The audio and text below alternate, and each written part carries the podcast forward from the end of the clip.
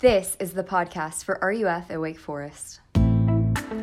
RUF exists for the convinced and the unconvinced, the lost and the found, the burned and the bored, the cynical and the spiritual.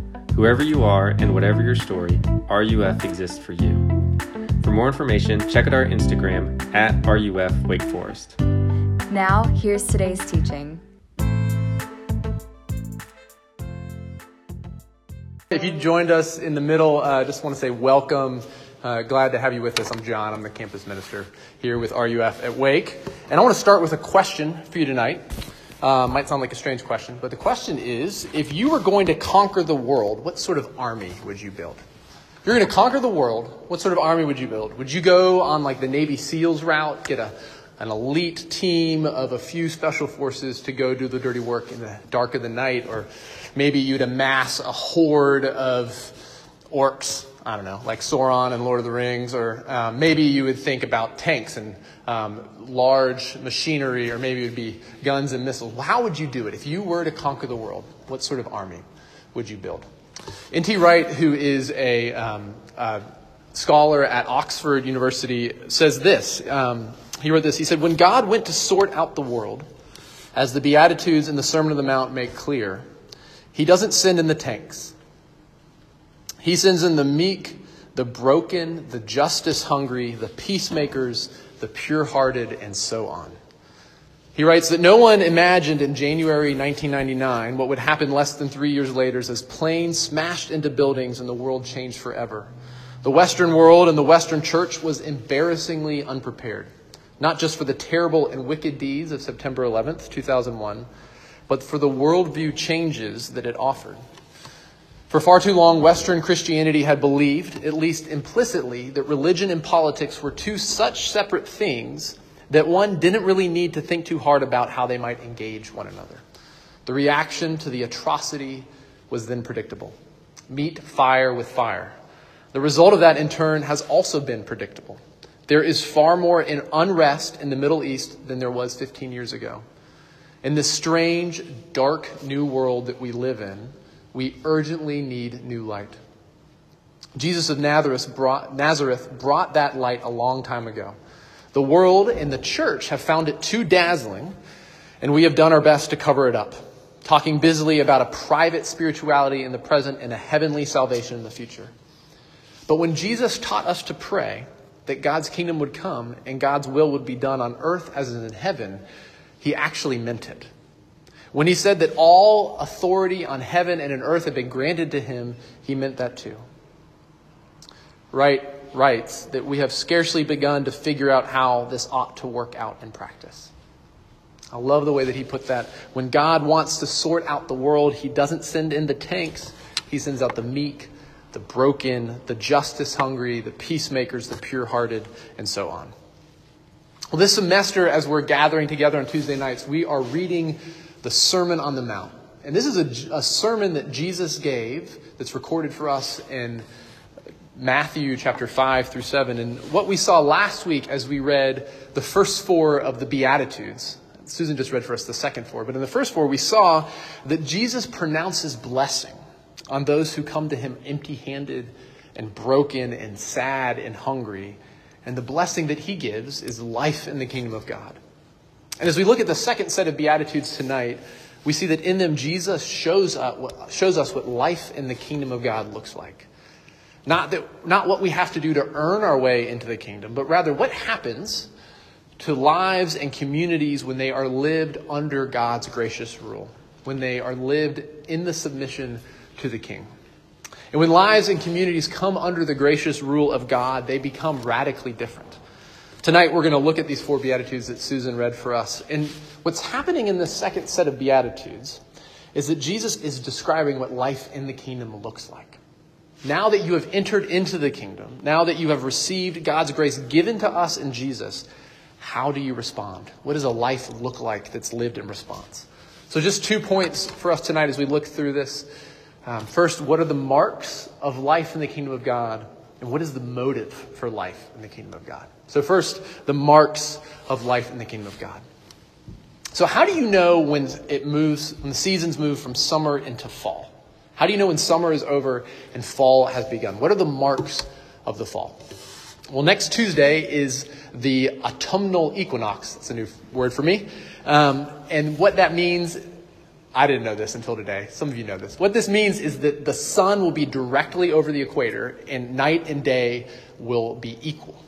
And after this day, equal lengths. And after this day, the temperature begins to drop and the leaves begin to change. And there's a transformation that happens as the seasons change. You know that it's fall outside because of the changes that you see and the changes that you feel. And there are marks that reveal to us that we're in a new season. And in these four Beatitudes, Jesus is describing the marks of life in the kingdom of God. How people look when they have been transformed by God's grace. How our lives change when we begin to submit to the gracious rule of our King.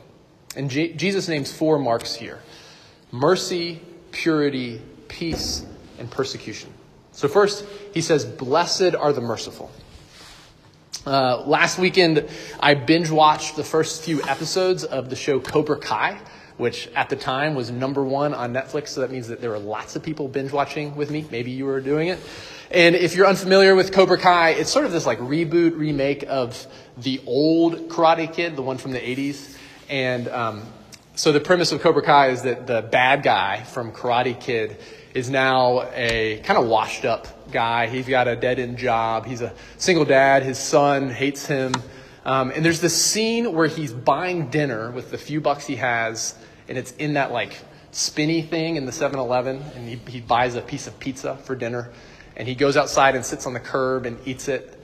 And while he's out there, there's this group of high school bullies that make fun of him and they end up beating up this kid. And he ends up doing all his karate on them and realizes, I need to reopen the Cobra Kai dojo um, because he's tired of being on the bottom and not being given any hand up.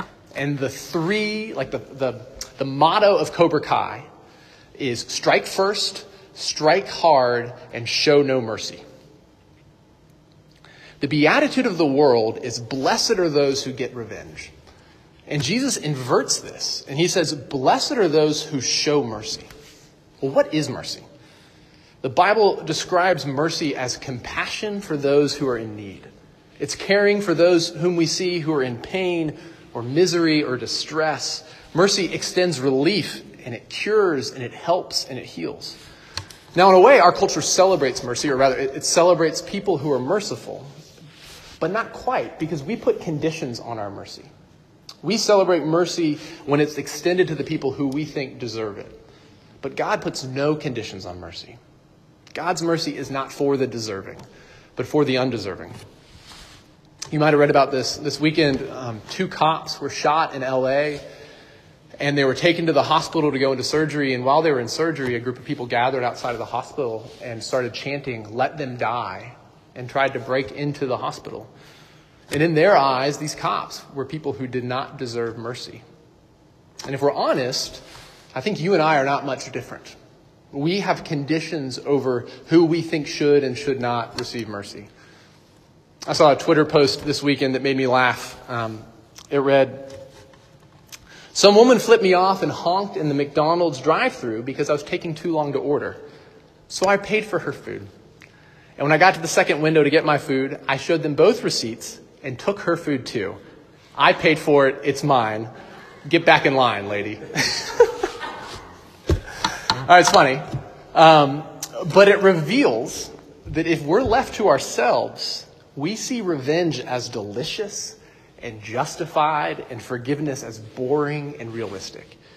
Now, you might hear these two stories and think, John, the McDonald's story is funny and the LA story is horrible. They're not the same. And no, I'm not conflating the two.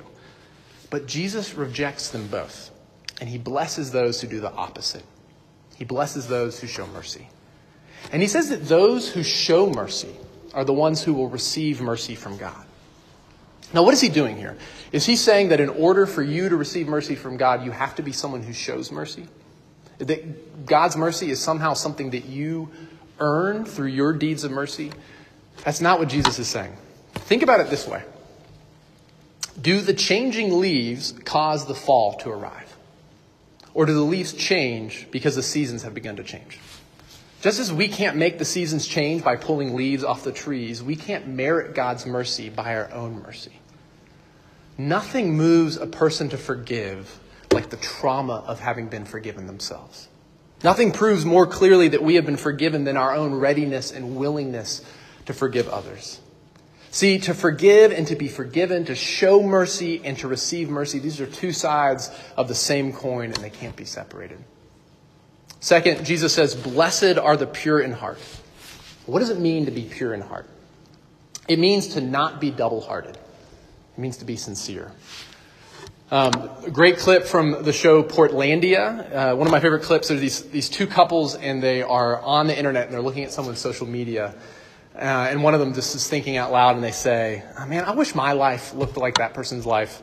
And then Fred Armisen says, Everyone on the internet, they're not having as great of a time as you think they are. I guess people are just cropping out all the sadness. The question for you to consider is what do you crop out? in order to present yourself in a way that you think will make you acceptable? What parts of you do you cut off so that you won't stick out?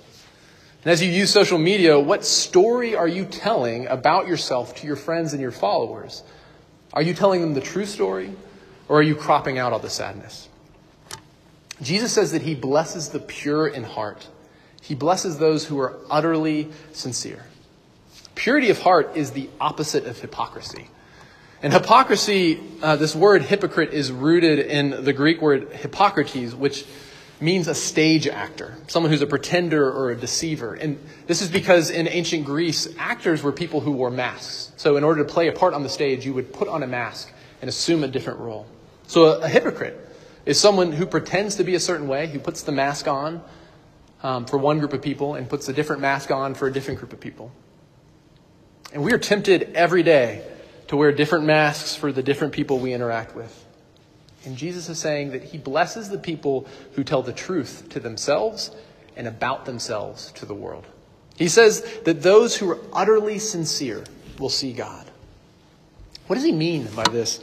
He means the only way that you will know the real God is by bringing the real you to him. God wants you to know him and to see him. And if you're having a hard time connecting with God, the reason might be is that you're spending too much time and effort pretending. The real God wants the real you, not the facade that you offer to everyone else. One of my favorite Avett Brothers songs right now is this song, Tell the Truth. And the chorus goes, Tell the truth to yourself, and the rest will fall in place. Tell the truth to yourself, and the rest will fall in place.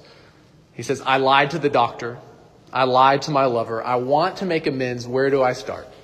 Tell the truth to yourself. The rest will fall in place. This is so good. It's so honest and so needed. How do you move from hypocrisy to purity in heart?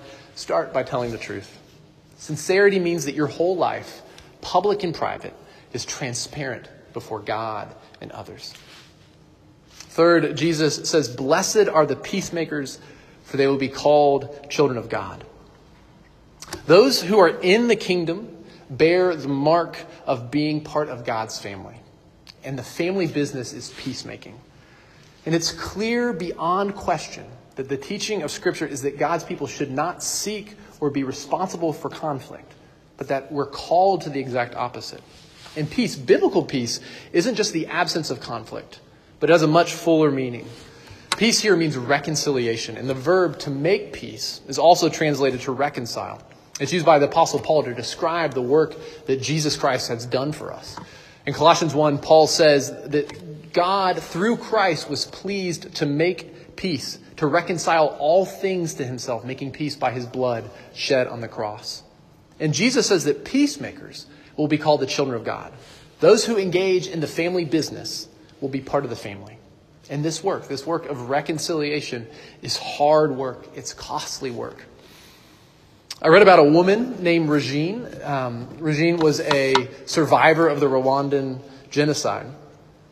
And during the genocide, uh, she was hiding and she actually became a Christian while reading her sister's Bible. And then she fled to Canada for refuge and she met her husband Gordon and they decided together to return to Rwanda to show the love of Christ to the people who had once been her enemies. And she said, she tells the story that there was a woman whose only son was killed in the genocide. And this woman was consumed with grief and hate and bitterness. And she prayed and she said, God, reveal my son's killer to me. And one night, this woman had a dream, and she dreamt that she was going to heaven, but there was a complication. In order to go to heaven, she first had to pass through a certain house. She had to walk down the street, enter the house through the front door, go up the stairs, go through the rooms, and exit through the back door. And in prayer, in the dream, she asked God whose house this was, and he told her, It's the house of your son's killer. The road to heaven passed through the house of her enemy. Well, two nights later, there's a knock at her door. And she opened it, and there stood a young man who was about her son's age. And she said to him, Yes. And he hesitated, and then this young man said, I'm the one who killed your son. I'm the one who killed your son. Since that day, I've had no life, no peace. So here I am. I'm placing my life in your hands. Kill me. I'm dead already. Put me in jail. I'm in prison already. Torture me.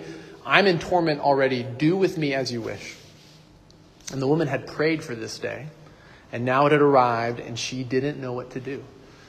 She found in her own surprise that she didn't want to kill him, or throw him into jail, or torture him. And in a moment of reckoning, she found that she only wanted one thing a son. So she said, I ask this of you come into my home and live with me. Eat the food that I would have prepared for my son. Wear the clothes that I would have sewn for my son become the son that I lost. And so he did. Peacemakers do what God has done, making sons and daughters of bitter enemies, feeding and clothing them, blazing a trail to heaven right through their homes. Finally, Jesus says, Blessed are the persecuted. And it seems strange that Jesus would move from peacemaking to persecution from the work of reconciliation to the experience of hostility. Yet, however hard we may try to make peace with some people, they refuse to live at peace with us. So, why does persecution happen? I want you to think about the Lion King. Why does Scar have it in for Simba? Why does he want Simba dead? Why does he force Simba into exile? It's because he hates Simba's dad. He hates Mufasa. And if you are evil and you're trying to hurt someone, especially somebody powerful like a king, you're going to go after their kids. And the same is true for God. Because the world hates God, they go after his kids. The persecution of being part of God's family comes because of who your heavenly Father is. He has an enemy who hates him and his children. And how does Jesus say that we're to respond to persecution? Look at verse 12. He says, Rejoice and be glad.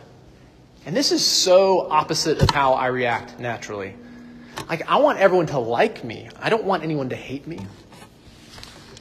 But in Jesus' sermon in the Gospel of Luke, he adds to this blessing a woe. And his woe is Woe to you when all people speak well of you, for so their fathers did to the false prophets.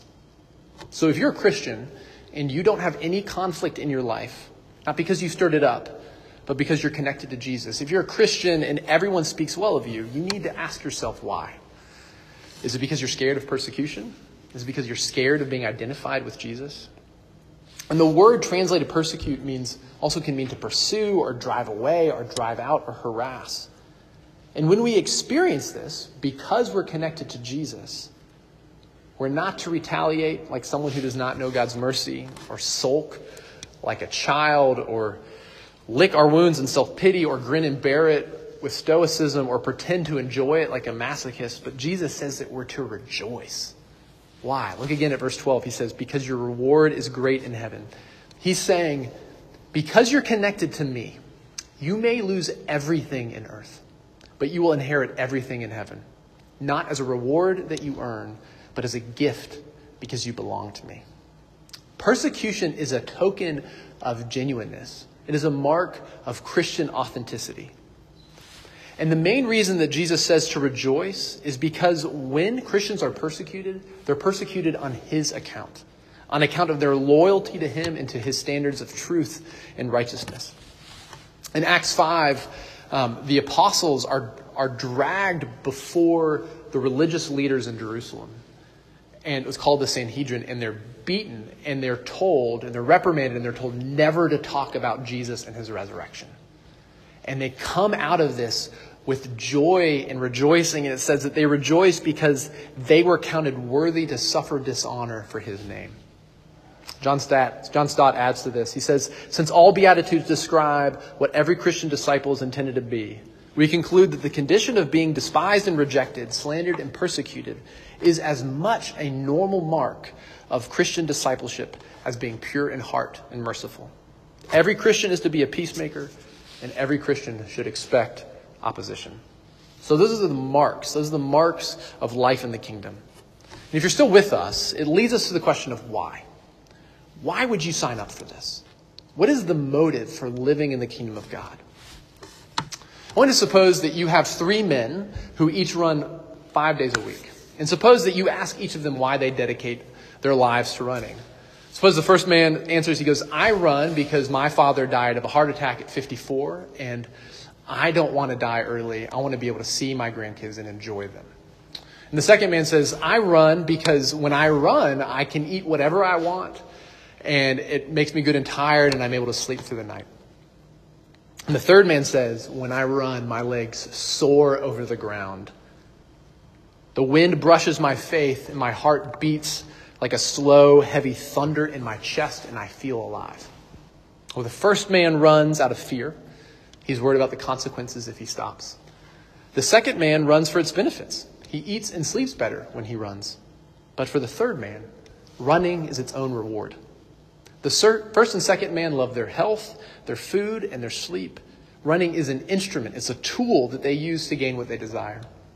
Only the third man loves running as an end of itself. Now, the motive for many Christians resembles the first two runners. We obey to avoid what we fear or to get what we want. But there is something much more wonderful on offer here loving Jesus for Jesus' own sake. It is worth living life in the kingdom because of who the king is. Look at Jesus and who he is. He is merciful. Jesus extended mercy without condition to those in need. Time after time in the Gospels, we see his heart being moved with compassion because people suffer. And the same is true for you. I've said this before Jesus is magnetically drawn to sufferers and sinners because he longs to extend to you the mercy and grace of God. Jesus is pure in heart. He lived a singularly focused life. He told the truth, the whole truth, and the truth about himself and the world, and in doing so, he showed the world what God was actually like. Jesus is the true peacemaker. God is not mad at you. Jesus has made peace, and Jesus is the persecuted one. His entire ministry was marked by opposition from those in power. Because he spoke and he enacted the truth about God, he was hunted down and assassinated by the powerful. And we see these beatitudes most clearly in beautiful where we see most beautifully where we see all true and beautiful things on the cross.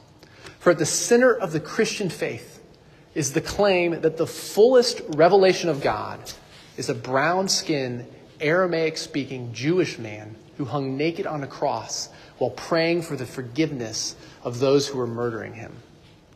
He was merciful to welcome you in. He was pure hearted to show you God. He made peace to give you a Father in heaven, and he was persecuted to give you the kingdom. Let's pray. Jesus, we thank you for the words that you give us in the Sermon on the Mount and your Beatitudes. And Lord, we admit that they are so hard for us to understand and so countercultural and upside down to our world. Lord, thank you that you do not ask us, ask anything of us that you yourself do not first do. Lord, thank you that you are the merciful one and you are pure hearted, that you are the true peacemaker and you were persecuted for us. Lord, I pray for my friends who are listening in and ask that you would help us